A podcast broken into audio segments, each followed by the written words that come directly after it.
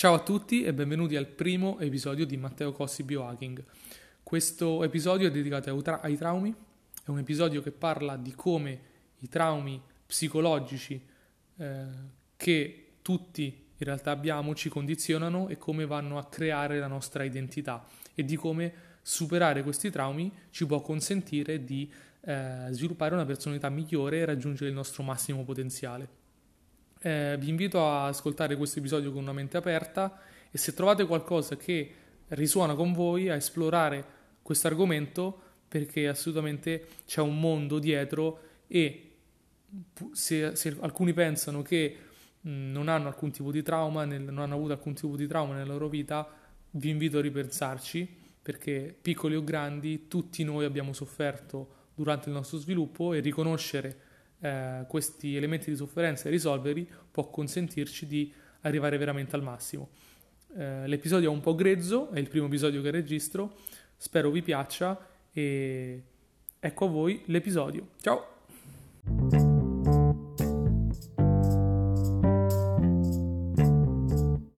Ciao a tutti e benvenuti al primo episodio di Matteo Cozzi Biohacking Podcast. Matteo Cozzi che sarei io e eh, questo è il primo episodio che ho deciso di registrare di questo podcast eh, che parla di biohacking ma non solo. Infatti in questo podcast che registro qui con la mia circa red e il mio drago a cui non ho dato un nome, tranquilli è un pupazzo, eh, nella mia camera Dicevo, questo podcast uh, è più ampio, non parlerà soltanto di biohacking, ma parlerà anche di uh, altri argomenti che io chiamo mind hacking e soul hacking, che fondamentalmente sono il complemento naturale del biohacking. Prima di parlare di questi argomenti eh, faccio una breve introduzione, eh, alcuni di voi già mi conoscono, altri eh, magari no. Eh, io sono un biohacking coach che aiuta eh, le persone a trovare la massima performance mentale e fisica. E appunto questo è il biohacking, che è l'arte di influenzare il mondo esterno ed interno per trovare la massima performance.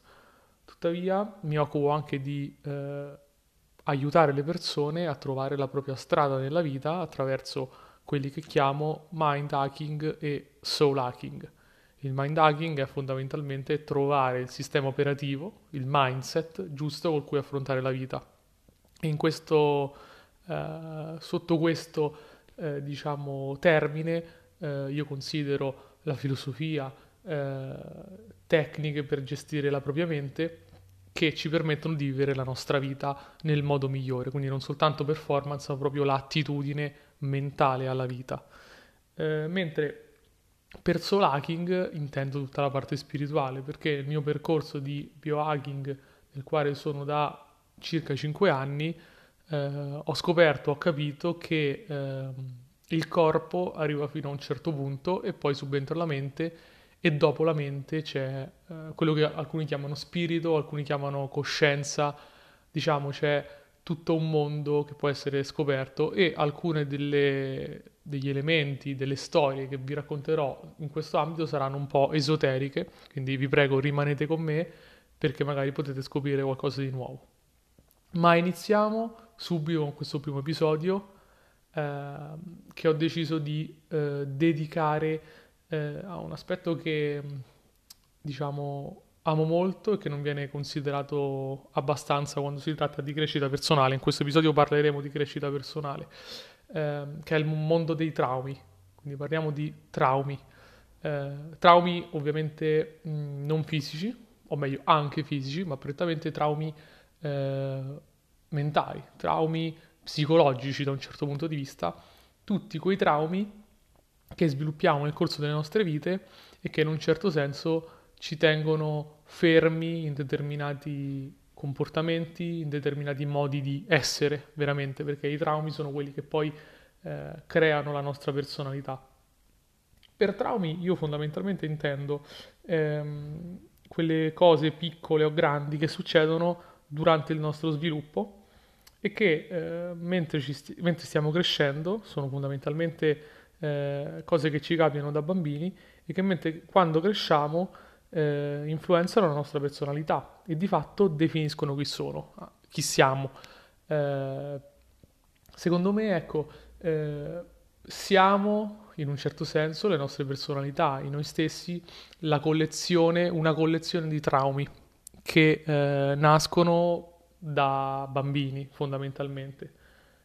Mm, prettamente quando si parla di traumi si, trauma, si, si parla di, trau, di traumi eh, inferti da un certo punto di vista dai nostri genitori, dalla nostra famiglia, perché molto spesso eh, è proprio la famiglia, sono proprio i genitori fonte principale del, del trauma dei loro figli. In questo podcast um, voglio essere piuttosto grezzo, voglio condividere anche la mia esperienza personale, quindi eh, proprio perché eh, ho vissuto determinate esperienze posso parlare di questi argomenti. Eh, quindi il trauma, di, di, nuovo, è quello che eh, ci capita da bambini durante lo sviluppo. Facciamo un esempio pratico. Un trauma è eh, nostro papà che da piccoli non ci vuole comprare il gioco che tanto desideravamo per Natale. E dal punto di vista dell'adulto, questo non è un grosso trauma, ci sono mille ragioni per le quali eh, tuo padre non ha comprato quel gioco. In realtà, mh, la teoria dello sviluppo comportamentale e psicologico eh, di un bambino ci dice che quando un bambino nasce ed è piccolo, fino a una certa età, è, considera se stesso il centro del mondo. Quindi fondamentalmente quando nasciamo fino a, un certo, uh, fino a una certa età dello sviluppo, finché non, non sviluppiamo una certa consapevolezza, noi siamo il centro del mondo, tutto ruota attorno a noi. E questo è anche un, un corollario importante di questo aspetto, è che anche che noi siamo la causa tutto quello che capita intorno al mondo. Quindi magari già avete capito dove voglio arrivare. Se non abbiamo ricevuto quel gioco, ad esempio, è perché non ce lo siamo meritato in questo caso, perché la causa siamo noi. Quindi se facciamo qualcosa di buono e ci meritiamo qualcosa di buono, veniamo ricompensati. Se qualcosa di buono non arriva e arriva invece qualcosa di negativo, è perché ehm, abbiamo sbagliato noi fondamentalmente. Quindi tutto nella, nello sviluppo del, della personalità da bambini ruota attorno a noi stessi.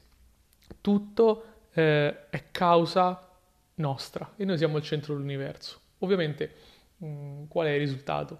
Il risultato è che ogni piccola cosa può diventare enorme e tutto quello che oggi eh, da adulti, con gli occhi mh, da persone adulte, vediamo come eh, qualcosa di, di un'inezia, qualcosa di poco rilevante, per un bambino può essere enorme e da qui i traumi. Un esempio pratico, qui condivido la mia esperienza, diciamo che vostro padre crescendo eh, non vi dà tante attenzioni e non vi premia, anzi eh, magari, e questo lo potete vedere crescendo, vuole il meglio per voi, però da piccoli, mentre crescete, cerca di controllarvi, cerca di eh, fare in modo and- che voi andiate in una certa direzione e eh, usa parole negative quando non è così, quindi eh, comincia a dire non sei abbastanza, questa cosa non va bene, la tua personalità non va bene. E fondamentalmente un bambino che sta crescendo, che quindi sta cercando di sviluppare la propria personalità, la propria identità, si sente continuamente eh, ripetuto che non è abbastanza, che quello che fa non è sufficiente eh, e che magari non è stato voluto, magari i vostri genitori vi hanno detto sei stato un errore, eh, così, ma anche scherzando, attenzione, eh, è importante definire che agli occhi di un bambino queste frasi sono molto molto serie. Quindi, ripetuto nel tempo, generalmente, ma può essere, anche un avvenimento unico, un trauma, può essere un, uh, un trauma quasi fisico, quindi un, un, uh, un, quasi annegamento può essere un trauma, ad esempio. Ma in generale, ripetuto nel tempo, determinate frasi, determinati comportamenti da parte dei genitori ripetuti nel tempo, uh, causano appunto questi traumi. Quindi, ad esempio, se ci siamo risentiti dire da piccoli in un modo o in un altro che non siamo abbastanza per i nostri genitori, ci porteremo per sempre scolpito nella nostra personalità, perché la nostra personalità si sviluppa fondamentalmente in quel momento che non siamo abbastanza. E qual è il risultato? Il risultato è che quando siamo grandi, magari a livello conscio pensiamo di eh, essere abbastanza, di avere un buon lavoro, di riuscire a fare le cose, di avere delle capacità, ma a livello inconscio, se non andiamo a curare questo trauma, ci sentiremo sempre non abbastanza e quindi non riusciremo mai a raggiungere i nostri obiettivi. Ci domandiamo come mai non raggiungo mai i miei obiettivi nonostante l'impegno, eh, come mai continuo a perseguire il famoso autosabotaggio, quindi sto per raggiungere qualcosa e causo io stesso un avvenimento che me lo fa perdere. Questo è perché il nostro subconscio, che è molto più potente della mente conscia, basti pensare che la mente conscia monta per, a circa il 5% del nostro cervello e sotto questo 5% c'è un 95% di mente subconscia che fondamentalmente governa nostre, le nostre azioni automatiche. Quindi questa mente subconscia, il 95% della nostra mente non si sente abbastanza non è abbastanza per questo mondo e quindi succede che non riusciamo ad esempio a raggiungere i nostri obiettivi oppure ci sentiamo sempre in debito con le persone. Oppure quando eh, non riusciamo a raggiungere gli obiettivi ci sentiamo in colpa perché sentiamo di dover fare sempre di più. E questo è causato da un trauma che ci è stato generato quando eravamo piccoli. Quindi al nostro interno, il nostro bambino interiore è spaventato, è traumatizzato ed è fondamentalmente eh, sempre lo stesso, non è cambiato, non si è evoluto perché non ha guarito questa ferita.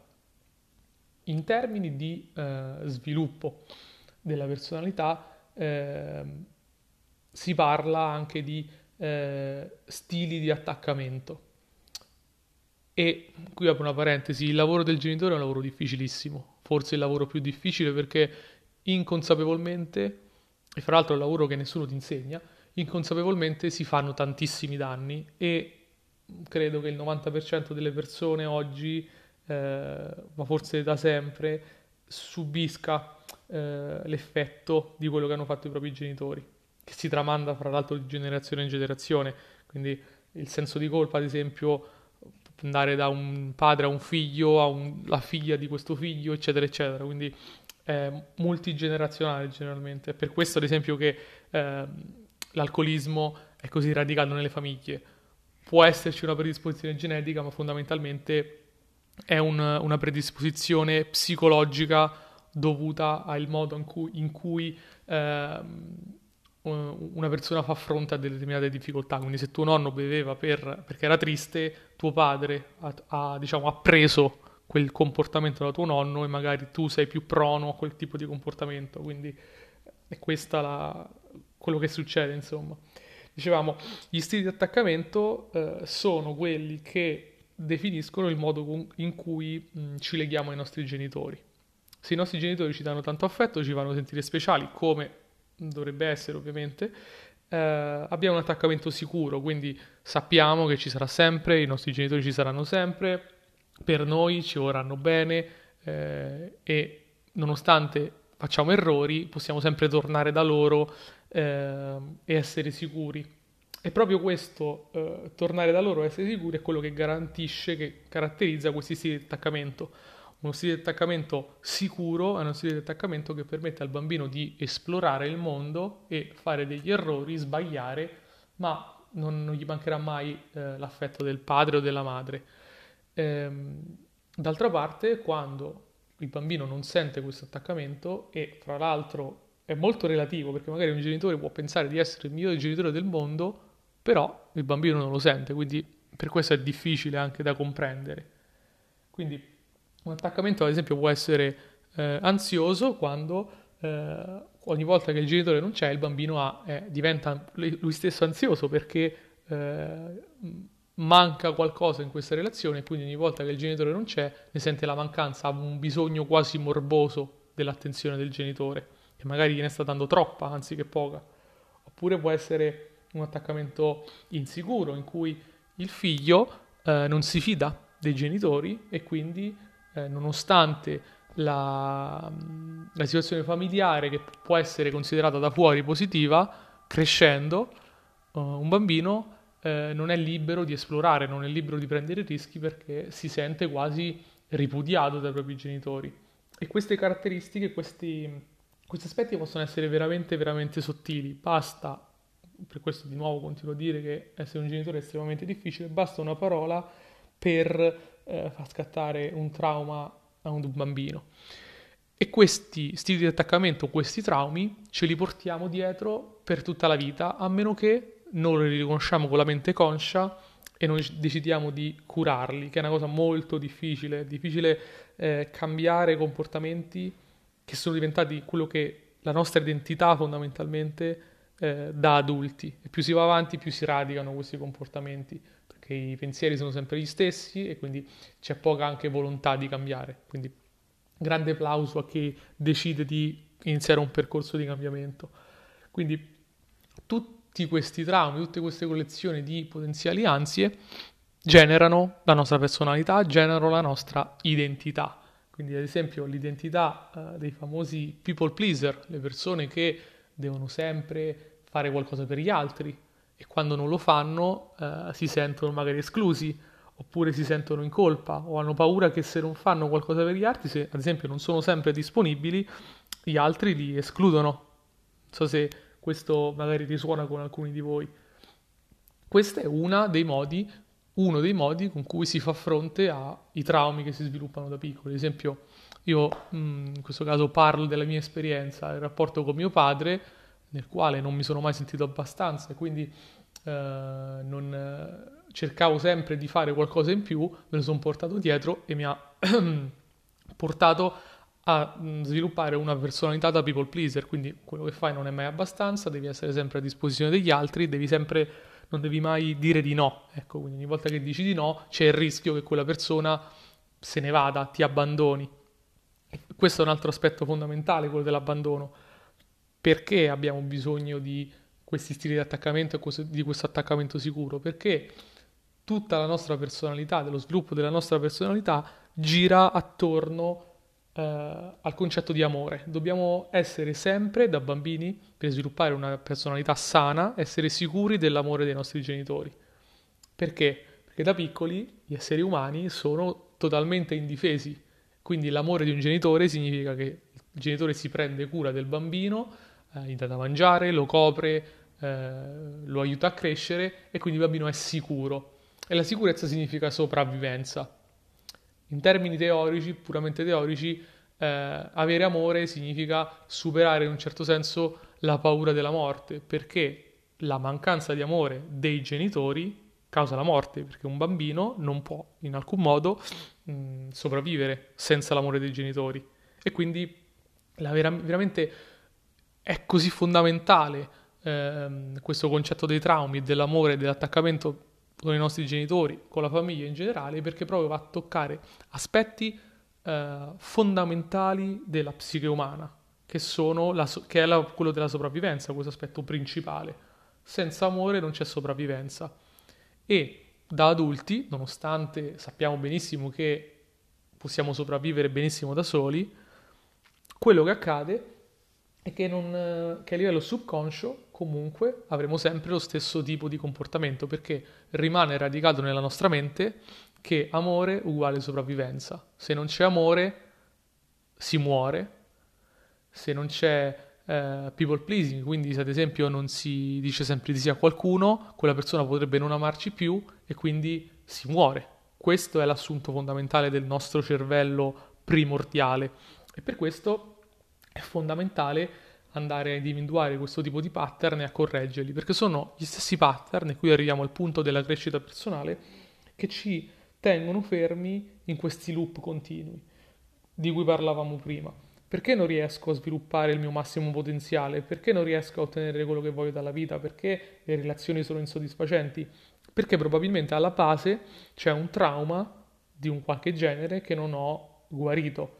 Il trauma può essere quello del people pleasing, ma può essere anche di altro genere, perché quando eh, ci sviluppiamo, quando cresciamo, adottiamo i bambini dal punto di vista psicologico all'interno delle famiglie, sviluppano determinati comportamenti per far fronte a questa mancanza di amore che può essere in un modo o nell'altro, oppure a questo eccessivo amore, ad esempio eccessivo controllo. Diciamo che nostra madre ci controlla troppo perché ci vuole bene, però non sa, non sa che sta facendo dei danni, ci controlla troppo e quindi non ci fa uscire di casa, ci tiene dentro, è ansiosa e trasmette quest'ansia, trasmette questo trauma. Quindi l'adulto sarà ansioso perché la madre non gli ha permesso di esplorare il mondo, non gli ha permesso di crescere eh, in maniera individuale. E questo è estremamente rilevante. Dicevamo, ci sono diversi ruoli che possono essere eh, assunti da un, da, un, da un, bambino dentro una famiglia. Eh, ad esempio, quando eh, non, si, non, ci, non, ci, viene dato amore, per cercarlo possiamo diventare, come dicevamo prima, people pleaser, quindi cercare di fare tutto per gli altri, di dare tutto noi stessi, non dire mai di no. Al contrario, si può diventare dei ribelli, che è fondamentalmente l'opposto del people pleasing, però ha lo stesso effetto. Essere ribelli significa dire, fare una, una, un'affermazione nel mondo e dire io non ho bisogno eh, di nessuno, posso farcela da solo, l'amore posso darmelo da solo, ma in realtà quello è una ricerca di attenzione, così come lo è il people pleasing. Ed è anche quella, dal punto di vista prettamente psicologico, visto che siamo su questo aspetto, una forma di narcisismo, così come il ribelle può essere considerato narcisista eh, perché è il centro del mondo, così eh, il people pleaser è, nar- è, narcisista perché pensa che il suo comportamento influenzi eh, l'amore che gli altri gli danno, quindi come mi comporto eh, influenza lo stato d'animo delle persone. Se mi comporto male verso qualcuno, quella persona sarà arrabbiata con me. Se quella persona è arrabbiata con me, eh, non mi darà amore. Se non mi dà amore, muoio. Quindi questo è il percorso che c'è nella nostra mente e fondamentalmente ci dà tanto potere, più potere di quanto in realtà non abbiamo, perché una, una crescita vera, uno sviluppo sano ci fa capire che mh, non siamo di fatto il centro del mondo, quindi nonostante tutti soffrano un po' di narcisismo, eh, c'è uno spettro, diciamo, sano di narcisismo che ci fa capire che non tutte le nostre azioni eh, sono, influenzano gli altri, non siamo noi il centro del mondo e non abbiamo la responsabilità delle emozioni degli altri, cosa che invece, eh, appunto parlando di nuovo di traumi, ci può essere inculcata, quindi se magari vostra madre, vostra, vostro padre vi dice guarda, quando ti comporti così fai piangere tua madre, quando ti comporti così tua madre si arrabbia, sta implicitamente affermando che tu hai il potere di influenzare lo stato d'animo di tua madre, le emozioni di tua madre e che quindi tutta la responsabilità è la tua, cosa che in realtà non è vera, perché dal punto di vista mh, mm, sano ognuno è responsabile delle proprie emozioni, ovviamente con i limiti eh, dell'empatia eh, normali, ecco. Questo che cosa significa? Significa che per uno sviluppo eh, adeguato della personalità, per quella che Jung chiamava l'individuazione, quindi lo sviluppo del proprio potenziale psicologico, eh, è necessario guarire questi traumi, perché nostro, il nostro essere, come dicevamo, è fondamentalmente la somma di, di tutti i nostri traumi e eliminando i nostri traumi e guarendoli riusciamo a sviluppare al massimo la nostra personalità e la nostra psiche e raggiungere gli obiettivi. Magari scoprirete che la nostra personalità è diversa da quella che, che abbiamo adesso. Magari oggi ci dedichiamo al lavoro in maniera forsennata perché?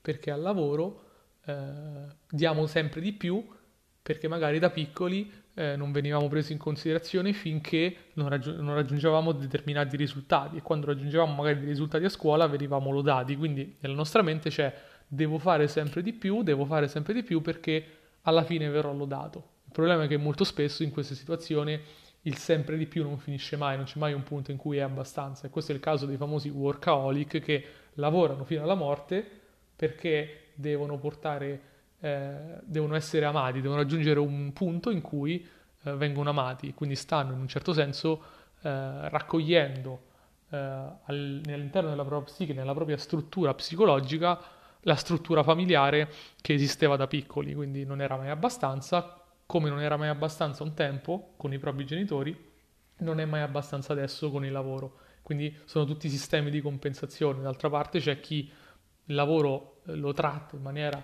assolutamente disastrosa proprio per compensare, perché non si sente mai all'altezza e tende a distruggere tutto quello che tocca, perché da piccolo ha sviluppato quel tipo di personalità che è stata causata da questi traumi.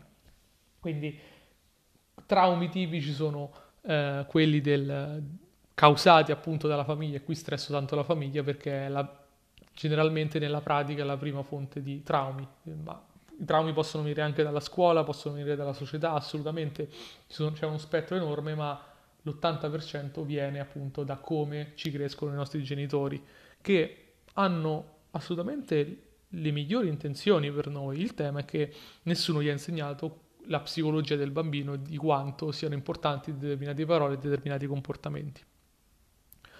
Cosa, dove vogliamo arrivare con questo? Vogliamo arrivare a uh, capire come risolvere i traumi.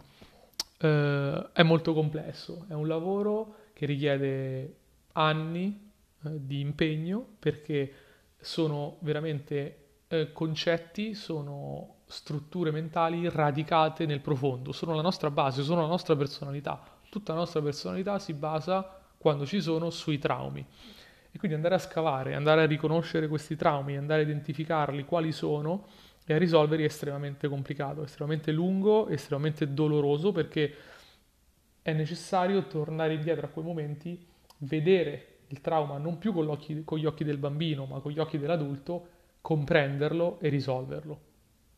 Diciamo dal punto di vista prettamente psicologico, poi ci sono diverse scuole di psicologia, eh, ci sono terapie cognitivo-comportamentali, c'è l'internal family system che è una, appunto una, diciamo, un modello che è stato creato appunto per risolvere questo tipo di traumi e ne, ce ne sono decine, altri, decine di, di, di, stili di psicoanalisi, ognuno può scegliere quello che funziona meglio per lui. Io trovo che questo internal, internal family system sia uno strumento ottimo per ehm, comprendere qual è stato il nostro ruolo da piccoli all'interno della nostra famiglia. Può essere il ribelle, può essere il people pleaser, può essere il clown, può essere il cocco di mamma, può essere quello che si doveva prendere cura dei genitori perché magari erano alcolisti. Quindi capire qual è stato il trauma, che ruolo abbiamo assunto nella famiglia e come ci stiamo portando dietro quel ruolo e come lo esprimiamo nel mondo reale come ci impedisce di uh, esprimere il nostro potenziale. Alternativamente a questo c'è eh, tutta la parte emotiva, perché qui abbiamo parlato di psicologia, ma tutta questa componente psicologica si porta dietro un bagaglio emotivo enorme, c'è tanta paura, c'è tanta sofferenza, c'è tanto dolore che deve essere lasciato andare. E questo tema esiste tutto il mondo del, del letting go, che è appunto basato sul lasciare andare le emozioni negative, che può essere usato in alternativa allo sviluppo psicologico, quindi utilizzare solamente eh, il letting go come strumento per liberarsi da questa emozione, però io credo che eh, sia necessario comunque scavare e riconoscere dal punto di vista conscio quali sono i traumi e perché eh, li abbiamo e perché abbiamo questi limiti, perché abbiamo il costante bisogno, ad esempio, di ehm, eh, dare eh, affetto alle persone nonostante ci venga rifiutato dagli altri, perché ci troviamo in relazioni eh, che finiscono sempre male, perché ci troviamo in, in situazioni che non ci piacciono oggi? E è fondamentale con la mente dell'adulto andarlo a capire, a scorporarlo e a individuare qual è, quali sono le cause vere. Quindi i due temi sono questi, guarire la componente psicologica e guarire la componente emotiva perché il bambino interiore ci sarà sempre. E su questo tema a me piace molto eh, utilizzare stru- lo strumento che credo sia più potente in assoluto per tutta la parte psicologica ed emotiva che è la meditazione. La meditazione è uno strumento fondamentale perché ci permette di andare in fondo. Tutto quello che facciamo oggi con l'attività di psicoanalisi, ad esempio, è, è un lavoro sulla mente conscia che ci permette di scavare nel subconscio ed estrarre questi traumi. Uh, il letting go, che è lo strumento appunto che mh, mm, ci permette di lasciare andare le emozioni, eh, non guarda alla, al perché, ma guarda soltanto al come, quindi come lasciare andare le emozioni. E la meditazione invece è uno strumento che ci permette di scardinare la, la porta della mente conscia, arrivare direttamente al subconscio e magari tirare fuori ricordi che con la psicoanalisi ci metteremo settimane pe- o mesi per tirarle fuori. Invece la meditazione è proprio uno strumento che ci consente di andare più in fondo. Questo perché la meditazione, mentre eh, appunto diciamo, come dicevamo prima, la parte conscia costituisce il 5% eh, del nostro cervello, la parte subconscia del 95%, tra queste due c'è una barriera che è la mente analitica, quindi la nostra mente analitica filtra di fatto le informazioni che passano al subconscio e questo filtro è difficile da aggirare e può essere aggirato con la meditazione perché ci mette in uno stato di, uh, mentale, in uno stato di profondità mentale che appunto ci consente di andare oltre a questo strato analitico, arrivare direttamente al nocciolo del problema, magari tramite la meditazione che guarisce appunto, se usata per guarire i traumi, andiamo a pescare dei ricordi traumatici per noi che ci portiamo dietro da tanto. Quindi per concludere, tutti noi abbiamo dei ricordi che oggi consideriamo dolorosi. E vorrei invitarvi come messaggio a non scartare questi ricordi, ma ad, ad approfondirli e capire se e perché eh, questi ricordi ci fanno male e se effettivamente questi ricordi hanno contribuito a scolpire la nostra personalità. E se è così, possiamo chiarire che questi sono stati degli eventi traumatici e senza paura andare a lavorare su questi elementi traumatici per modificare e migliorare eh, la nostra personalità e quello che siamo dal punto di vista eh, dell'essere umano. Quindi questo è il messaggio. Credo che sia fondamentale lavorare su questo tipo di traumi e la mia esperienza eh, ne è testimone. Grazie ancora per avermi seguito e ci vediamo al prossimo episodio. Ciao!